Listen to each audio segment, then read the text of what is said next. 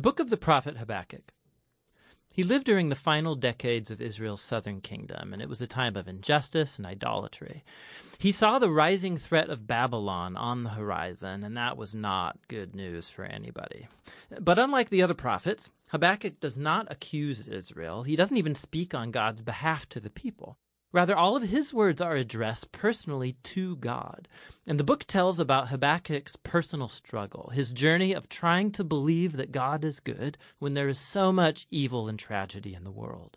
And so Habakkuk's words are actually poems of lament, and they're very similar to the laments that you find in the book of Psalms. The poet lodges a complaint and then draws God's attention to suffering or injustice in the world, demanding that God do something. And knowing about this lament form, it's actually the key to understanding the design and message of this short book.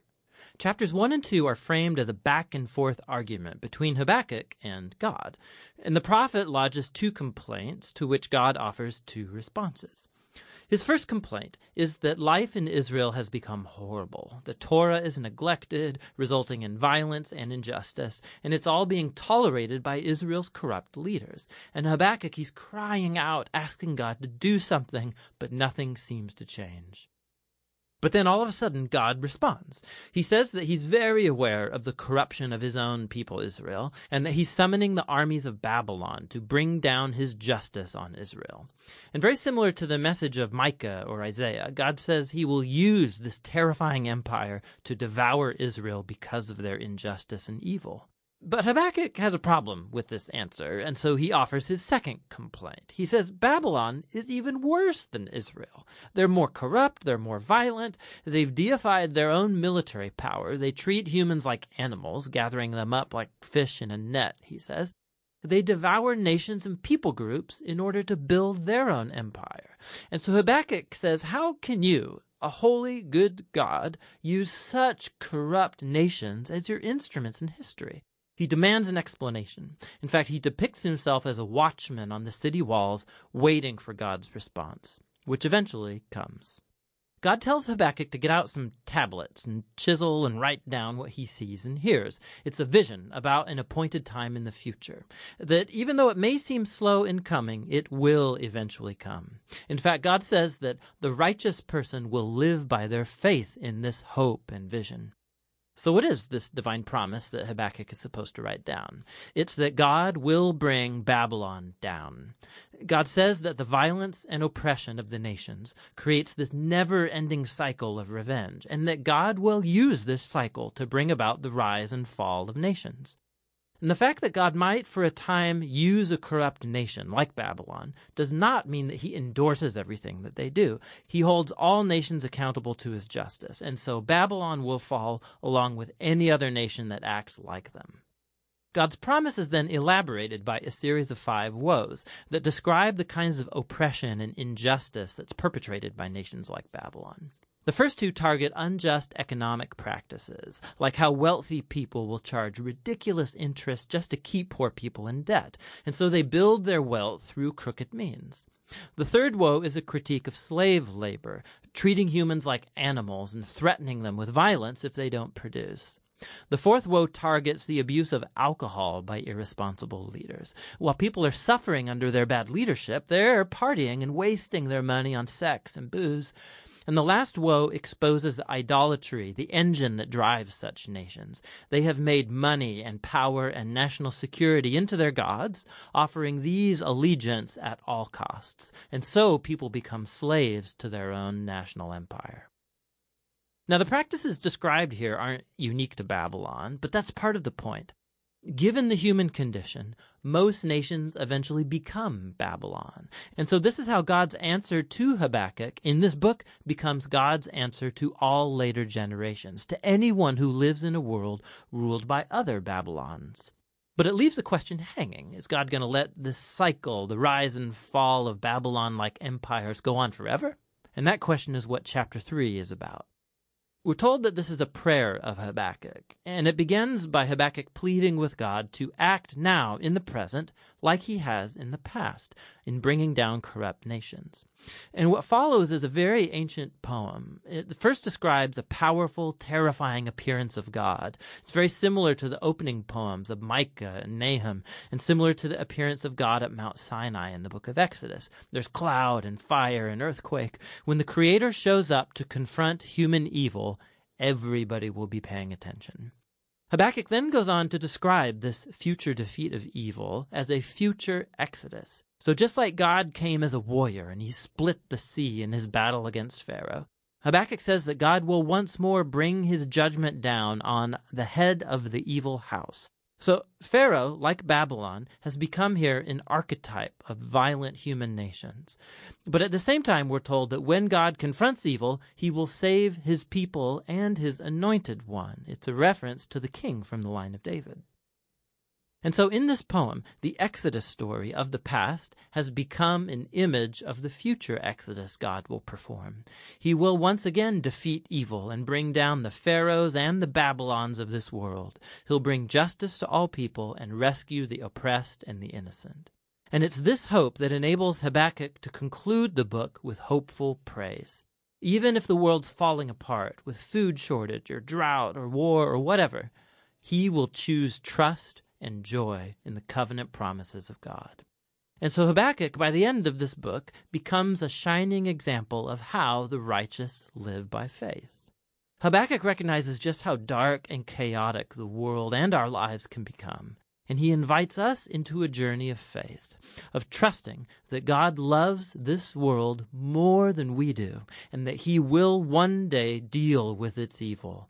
And that's what the book of Habakkuk is all about. And today is going to be sort of, a, I guess, a heavy sermon. I'm hoping it's a heavy sermon. I want it to be a heavy sermon because it's been heavy for me all week looking into this this book and the message that it has and and where we are as a body today and what we're dealing with, where we've been, where we're going. This is going to be heavy, I hope. Because I think a lot of us probably have issues and problems some of us wear them on our sleeve, some of us don't. Some of us will never know unless you get close to them and you ask them. But I bet you some people here are going through marriage problems, family problems. We've had several deaths in the in the body here lately.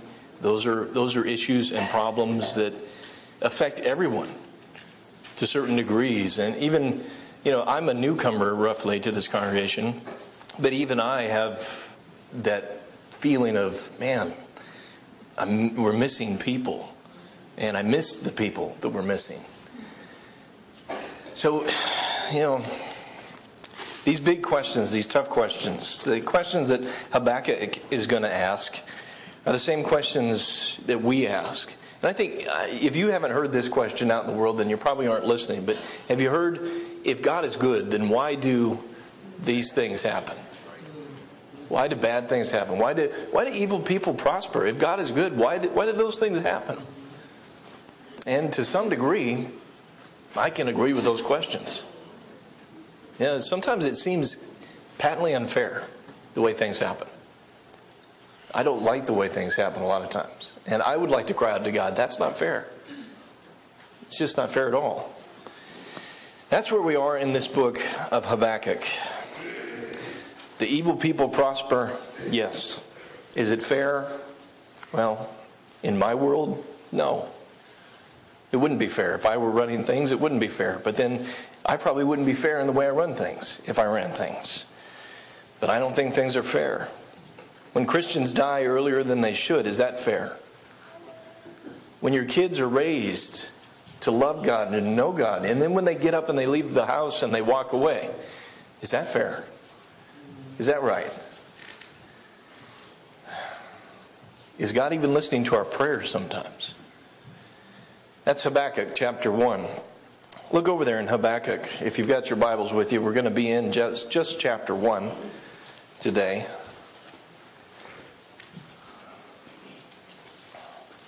I think Habakkuk's in a similar spot that I find myself in, and you probably found yourself in every once in a while, asking that question, you know, are you there? Are you really there, God? Are you really there? Are you really caring for me? Do you really care about what happens down here? Because when I see what's going on, it doesn't look like you really care sometimes. At least I don't see it. That, might be a scary question to, or a scary thing to say to the Almighty that you don't care. But that very first verse in Habakkuk, the oracle which Habakkuk the prophet saw, starts off there and, and tells you immediately, gives you a clue at least, as to what Habakkuk's going to be doing here. And that, that word oracle there means burden. That burden that Habakkuk saw. Right off the bat, the prophet has something very hard to deal with. God's given him something very tough. He's not giving him this sweet message of, man, we're, we're, we're going to excel, we're going we're to conquer, things are going to be great. He's, he's not saying that. This is a burden from the very beginning here. But notice that this Habakkuk man, this prophet, has deep faith. I think he has very deep faith. I think he has extremely deep faith, and he loves God, but he doesn't. He doesn't doubt the Almighty, but he's asking the question, why? Why does it have to be this way? When, when you look around you and you see all this, this injustice, God, why, why do you have to solve the injustice this way? It doesn't make much sense to me. 2 through 4 is that first question. In verses 2 through 4, where Habakkuk is asking God, there's all this stuff going on in the land. There's violence, there's injustice. You, your, your, your leaders aren't doing it, the law is ignored, all of this stuff. The problem here is that sin is pervasive. Destruction and violence and strife and contention, it's all around here. And the result of that is that there's no justice in the land, that the law is paralyzed, everything is, is wicked. So, what's God's answer to that? Like it said in the video, God's answer is something that Habakkuk has problems with. Because God says, it's interesting there in verse 5, when God answers Habakkuk, he says, Look among the nations, observe, be astonished, wonder, because I am doing something in your days. You would not believe if you were told. Even that in itself is pretty heavy there. I'm doing something that you would not believe even if you were told. And he's going to tell Habakkuk. and Habakkuk's going to struggle to understand, to grab the, the message here. And I find myself in this situation in my life sometimes where I struggle to understand what in the world God is doing. What's going on? Why are these things happening? Why do you do the things you do, and why do you do them the way you do? Because it doesn't make sense to me. And my idea, I would, I would do it differently. Of course, I didn't have the idea of sending Jesus down to earth to die either. And that's crazy to man, like Paul says in Romans. It's it's confusing message to Jews and to Greeks. It doesn't make any sense. Well, God is so much higher than we are, so much smarter than we are, so much wiser than we are. He's going to do things different than I would do them. And I've got three things that we're going to point out here in this chapter because three things that, that I think the prophet is saying, and I've said in my life, and maybe you've said in your life. The first thing that the prophet is saying here is this You don't care, God. God doesn't care. You're going to use some wicked people to punish these people, us? You're going to use even worse people to punish us. I, I know we're bad, but now you're, you're making things worse, God. And it doesn't even look like you care at this point. Can you even say that to God? Have you said that to God? It says it's not fair. This, you don't you don't seem to care. I've said that to God. I don't think you care.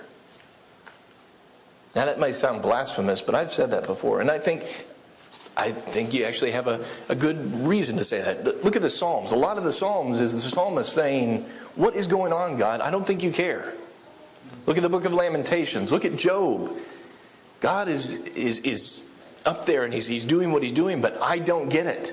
And in my weakness, in my frailty, I, I cry out, I don't think you care. I I think God is okay with me crying that out. I don't think he, he's going to strike me down dead.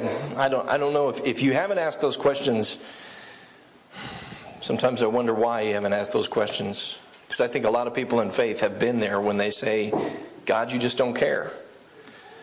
You, you look at, at your life in your faith, you've had high points, right? Who has not been on a high mountain or a high point where every day you wake up and God is definitely with you, right? And the song speaks to you on the radio, let's say. And the sermon that Sunday really speaks to you right where you are. And, and then the songs that we sang that day, Art didn't mess them up and they were great. And, and everything was awesome and everything spoke to you. Robert did a great job preaching and everything spoke to you. And the friends around you are just encouraging you and you're finding all of this favor. And, and boy, it feels great. But then you wake up one day and you feel a little bit off. And then the sermon is, I really messed up the sermon that Sunday. And it has nothing to do with whatever you're going through, and you can't find a single thing to take home with you from that sermon. And you wonder, what in the world is he preaching for here anyway? Art is messing up the singing, or, or anybody else that's leading singing. Just picking on Art today because he's leading singing today. And no song speaks to you. And, and Monday morning you get up and no song on the radio speaks to you. And it just you just don't feel like God is is listening. He's carrying him. and sometimes you can't even put your finger on it. You got the blue. You got the spiritual blues, and you you can't put your finger on it exactly. Why am I feeling this way? I don't know exactly why I'm feeling this way, but there's something off. There's something wrong, and I'm wondering: Do you even hear me when I'm praying? Do you care? Because I'm feeling like I'm disconnected from you, and I, I'm not quite sure why. I'm not quite sure why, but I'm not where I want to be and I'm not where I should be. It's so easy to read His Word some days, and then some days it's more like a task. And the Word doesn't even speak to you when you read it, and you think, man, it's just a chore to get through this chapter and that chapter. You can't feel God working in your life, and you're wondering, you know what, if God is not working in my life, if I can't feel Him working, then what in the world am I doing working? If I can't feel him, him powerfully in my life, then maybe, maybe I'm just not, maybe I just don't need to be here. And you can walk away. You can even take a break. After all, becoming a Christian should make life easier, right? Yeah, right? Don't start quoting scripture on that now. Come on supposed to agree with me. Once you go down to the waters, you have those sins washed away. Man, you wake up and, and you come up and, and boom, everything is, is rainbows and buttercups and dandelions, not dandelions, or whatever, you know, some nice flower, whatever it is. Everything should be wonderful. Now, it should be. And, and in reality, it is, but in my reality, in, my, in the world, it is not always that way. And becoming a Christian does not just immediately wipe the slate like you've got a brand new, every day is, is happy and joyful and blah, blah, blah. No, you, you, you actually still have your same problems from before, but now you've got a different avenue to take care of them.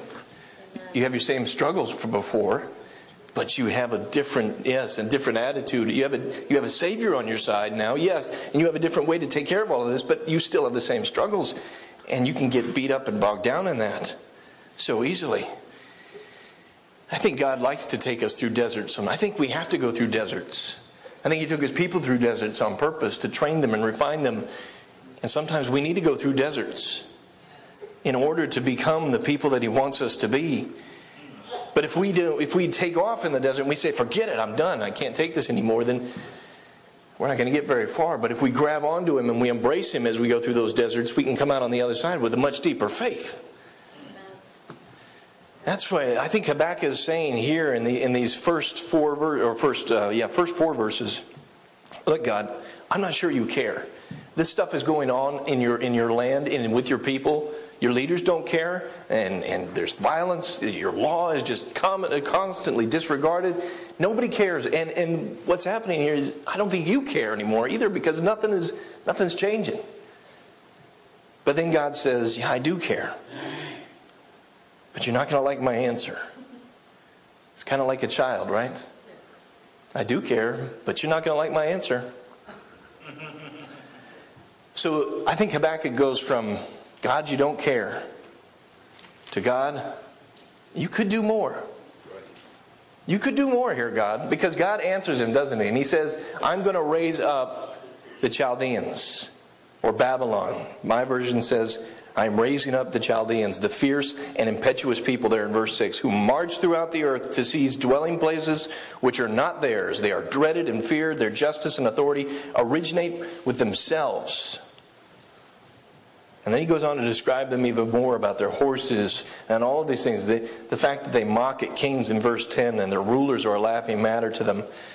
Verse 11, they will sweep through like the wind and pass on, but they will be held guilty, they, the, they whose strength is their God. So Habakkuk has said, God, I don't think you care. And God says, Yes, I do care. And I'm going to send these people here to shape you up but now Habakkuk is probably thinking, God, I think you could do more. I think you could do even better. I, I don't really like the answer you just gave me. I don't want to be chastened by the Babylonians. I don't want to be taken over. I don't want to be brought into submission by these people. This is going to get nasty and ugly. I, this is one of the reasons I think God is willing to answer these kinds of questions from believers when we say, God, I don't think you care. And then He says, Yes, I do care. And here's how I care. And then we come back with, hmm, well, I think you could do better. Or I think you could do more. Or I, th- I, think, I think you could do that a little differently, God. That, that, that actually seems to involve some hurt on my part and some pain on my part. I'm not sure I want to go through that pain. I think a lot of us have asked that question, and a lot of us have been in chapter 1 of Habakkuk. Some of us might be in here today. Verse 6, he says he's going to raise those people up. Habakkuk says, I don't understand that. It doesn't make any sense. Look at verse 12. Art thou not from everlasting? O Lord, my God, my Holy One? He, he, he's saying, what, what in the world is what sense does that make? You are a holy God. And why is this holy God taking these extremely unholy people? And using them to punish his people, even though we are being unholy. Yes, I get that, God, but you're taking even people who are worse than us and are now going to, to discipline us with worse people? Why do you tolerate evil by using greater evil to punish lesser evil? I don't get it. That's a legitimate question, I think, from Habakkuk here. But that next phrase there in verse 12, look at your verse, verse 12. He says, Aren't you God? Aren't you the one that is holy? But then he says, What does he say there? We will not die. That's a very powerful sentence right there. He's saying, I don't think you care, God. Okay, well, maybe you do care. Now, now I would do things differently, God. I, I think you could do more here. But when God says, This is what I'm doing, He also says, Okay, wait a minute, I don't get it. You're, you're the Holy One. And then He follows that up with a statement of faith that says, I don't understand what you're doing. I don't even agree with what you're doing. But I believe you. I have faith in you, in your decision, in your justice, in your judgment and even though you're going to send these evil people on us and punish lesser evil with greater evil, which I don't understand, God, I know that you will not abandon us. I know that you will not completely destroy us. We will not die. That is it. That's how you question God right there. That's how you say, I don't understand what's going on, God. I don't, I don't even agree with what you're doing, but I know I'm not going to die. But I know you, are, you, are lo- you love me. But I know you care for me. But I still don't understand why you're doing what you're doing. I still don't get it. That's exactly what Habakkuk is saying here, which, which makes sense. His name means a wrestler. He is re- literally wrestling with this, this conversation that he's having with God. He's doing a wrestling match here with God, verbally and, and theologically. He's wrestling with God here, trying to understand what is going on. I believe you, but I don't understand. Can you be an honest Christian and say, God, I believe you, but I don't get it. I don't understand. I don't, I don't completely have enough faith to get this, God. I want you to turn over to the New Testament in Matthew chapter 9, or excuse me, Mark chapter 9, not Matthew. Mark chapter 9. And I want you to see an example of someone saying, I believe, but I just don't completely understand and I don't completely get what you're doing. The whole section there is from 14 to 27. Chapter 9 of Mark. 14 through 27 is, is where that all happens. The disciples are, are they're coming back to the disciples after they've gone and, and kind of separated themselves for a, for a little while. He's taken Peter, James, and John. He brought them up to that mountain there. Then he comes back to the disciples, and the disciples are surrounded. And verse 15, immediately when the entire crowd saw him, they were amazed and began running up to greet him. So they're already engaged in something here because the scribes are arguing with them in verse 14, the disciples that he left there. And he comes up and he says, Okay, so what's going on here in verse 16? What are you discussing with them? He says. And this is where the man comes up and says, Teacher, I brought you my son, possessed with a spirit which makes him mute. And whenever it seizes him, it dashes him to the ground, and he foams at the mouth, grinds his teeth, and stiffens out. And I told your disciples to cast it out, and they could not do it. And he answered and said to them, O unbelieving generation, how long shall I be with you? How long shall I put up with you? Bring him to me. And they brought the boy to him, and when he saw him, immediately the spirit threw him into convulsion, falling to the ground, he began rolling about and foaming in the mouth. And he asked his father, How long has this been happening to him? And he said, From childhood. And he's often thrown him both into the fire, the water to destroy him. But if you can do anything, take pity on us and help us. And Jesus said to him, If you can. All things are possible to him who believes. And the response for the boy's father, I think, is similar to what Habakkuk is saying in chapter 1. I do believe. Help my unbelief. I do have faith, God, but I just don't get it. Help me understand what I'm not understanding. Help me get the message that you're trying to give me. I have faith. Help my unfaith here. I have belief. I do believe. Help my unbelief. God says, I'm going to do something. And Habakkuk says, I'm going to struggle with that. I'm going to wrestle with that. But that's how you question God. I don't understand. I don't get it. I don't think you care. And if you do care, God, I think you could do more. I think you could do better. And God says, No, this is what I'm doing. And you say, I still don't understand. Help my unbelief. I, I believe you, but help me get to the point where I really understand you. We will not die. That statement of faith there is what really, really encapsulates, I think, Habakkuk's attitude here and the burden that he's bearing, that he's getting from God. The third thing I think he says to God is, You're not fair.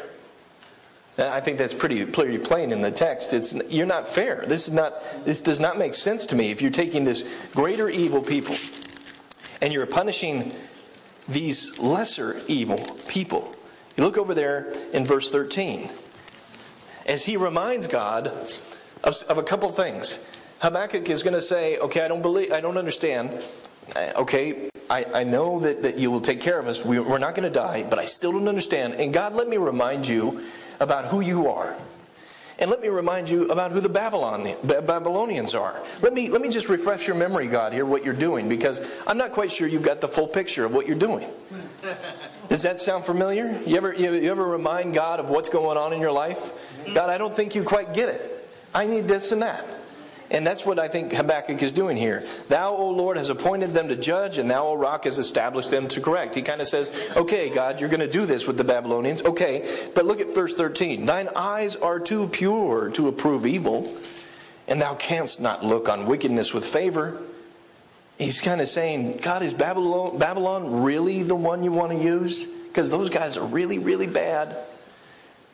Those are really, really horrible people. Why dost thou look with favor on those who deal treacherously? Why art thou silent when the wicked swallow up those more righteous than they? Why hast thou made men like the fish of the sea, like creeping things without a ruler over them? The Chaldeans bring up all of them on a hook, drag them away with their net, and gather them together in their fishing net. Therefore they rejoice and are glad. They are, therefore they offer a sacrifice, what? Not to you, but to their net and burn incense to their fishing net, because through these they catch, their catch is large and their food is plentiful. Will they empty their net and continually slay nations without sparing? Ah, God, you're unfair. This is not fair at all. You made Babylon rule over us. They're catching us, they're going to catch us like fish. And, and the Babylonians, when they do everything you ask them to do, are not even going to credit you for doing it because they're going to credit their nets and their mighty, mighty men. They're not even going to say thank you to you. Do you not understand what's going on, God? It's kind of like, he's, he's trying to refresh God's memory here of what's really going on. But instead of throwing up his hands, what, is, what does he do? Because Habakkuk has just got this huge message that God is going to throw them into all of this and is going to use Babylon this way. What, would, what, what could you do? You could throw up your hands and you could say, Well, God, if you're going to be like this, well, then I, I don't see the point. I'm done. I know these, these people, I know we're, we're bad, but now you're going to use even worse to punish this. And I'm, I kind of don't get it. I'm done. I'm walking away. Nope, not going to have it.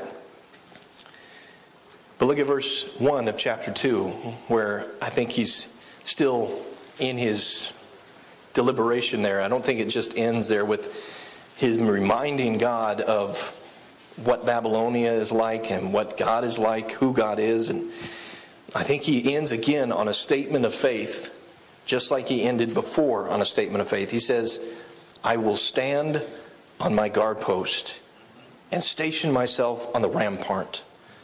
And I will keep watch to see what he will speak to me and how I may reply when I am reproved. He's determined to wait for an answer, isn't he? Amen. He's determined to hear from God. He's not going to just throw up his hands and walk away and give up and say, I don't think this is fair, so I'm done.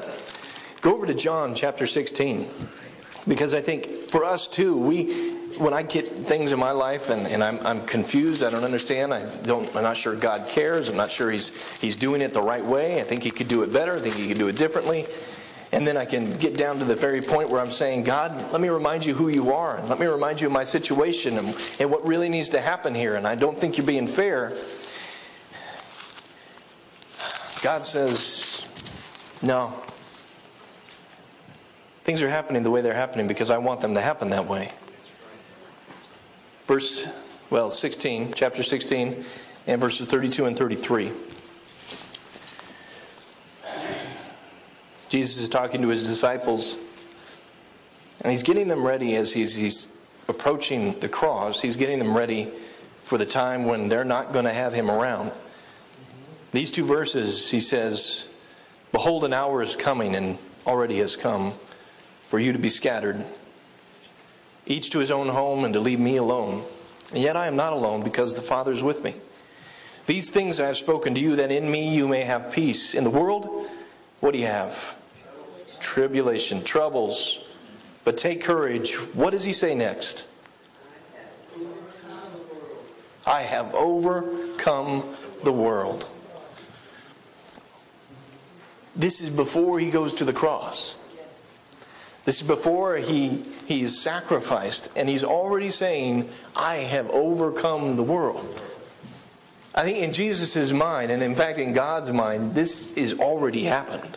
Is going to happen. There's, there's nothing that's going to derail this. This is happening.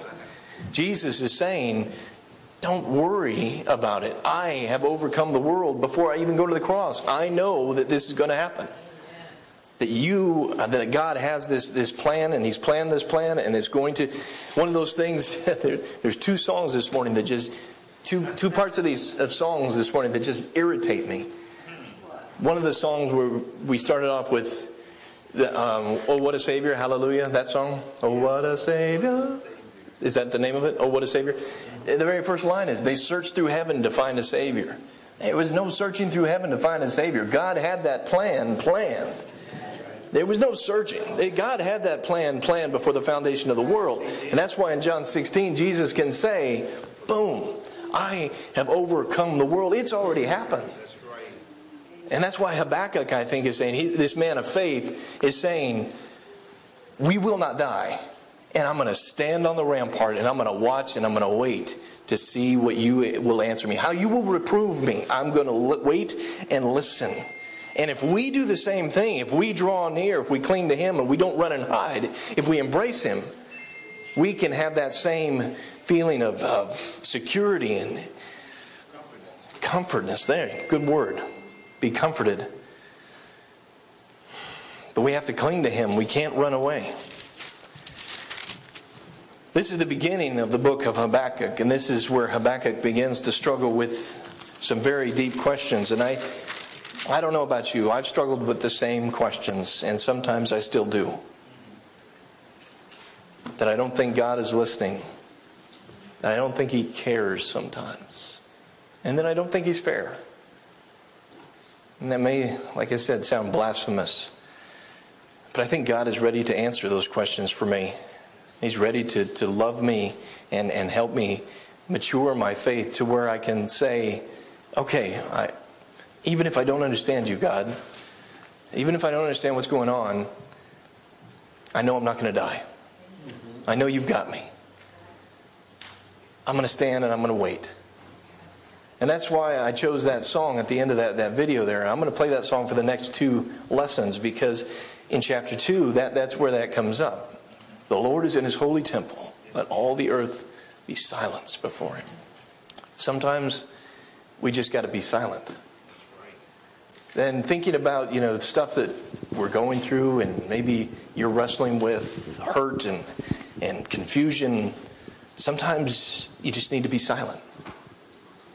You just need to remind yourself that God is in his holy temple. He is on the throne. I need to embrace him. Maybe I just need to be silent and listen for Him. listen to Him reprove me. Listen to Him talk to me instead of throwing my hands up and walking away. Just be silent. Embrace Him and let Him speak to you. Would you pray with me, please? Dear my Father, I, I pray today for those who are in chapter 1 for those who are, are hurting and struggling to understand and wrestling with the things that are happening around them. Those who are wrestling with doubts or with fears or with questions. For those who are upset over what it is that they think you're doing or not doing, whether you care or whether you're fair. Lord, I ask you to be patient with us. Be patient with us. Be patient with us as we question. Be patient with us as we as we wrestle, as we struggle. But let us have the, the faith to say, after all of that, we will not die. Let us have the faith to say, I don't understand what you're doing, but I believe you are who you say you are. And I'll stand and I will wait and I will listen for your voice. Lord, I love the fact that you let us question you, that you let us ask tough questions and don't shy away from them. And I thank you also for your help when we question, when we are struggling, when we say we believe and we ask you to help with our unbelief. We may not think you're fair. We may not think you're, you're listening. But we don't see as you see, and we don't understand as you understand. You know so much more than us. Your thoughts are so higher than us. Be with us as we strive to live our lives with your will in mind. We thank you for your grace and your mercy that makes that possible. Thank you for the blood of your Son. We thank you for our sins being washed away, becoming new creatures. And Lord, help us in that journey as we learn how to live a life of faith, learn how to be righteous people who will live by faith. As we see how Habakkuk exemplifies a man who lives by faith, who struggles and wrestles, help us to struggle and wrestle and live by the same faith that he did. Mm-hmm. But again, be patient with us. Be patient with us as we are silent before you, as we listen for you, as we are calm and wait for you. give us the strength as we wait on you. Today, I, I give this lesson in, into your hands and into the hands of the people here.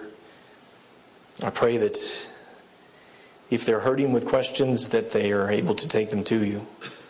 If they're struggling with fairness and the questions that we've, we've gone over this morning, that they're willing to be silent and wait for you, that they're willing to say, We will not die. But they also keep an open line of communication with you, and that they struggle and wrestle. And then on the other end of that struggling and wrestling is a deeper, more intimate,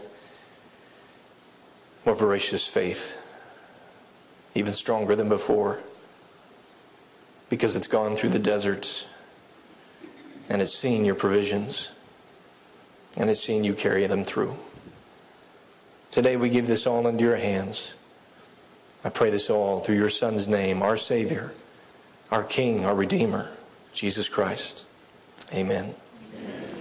If you're struggling with something, if you think God's not fair, if you think He's not listening, and you need help, if you need the prayers of the body, remember those connection cards. They have a section there for you to put it down. But if you need to come forward and, and share those things as well, we have that time set aside here as we sing an invitation song. And if you need to know the Lord, if you need to give your life over to Him, if you've been struggling and wrestling with sin and you just can't get out of it, He is the answer to that. There will be struggles after that, but He is the answer. If you don't know the answer, let us show Him to you this morning. If you need the prayers, come forward this morning as we stand and as we sing.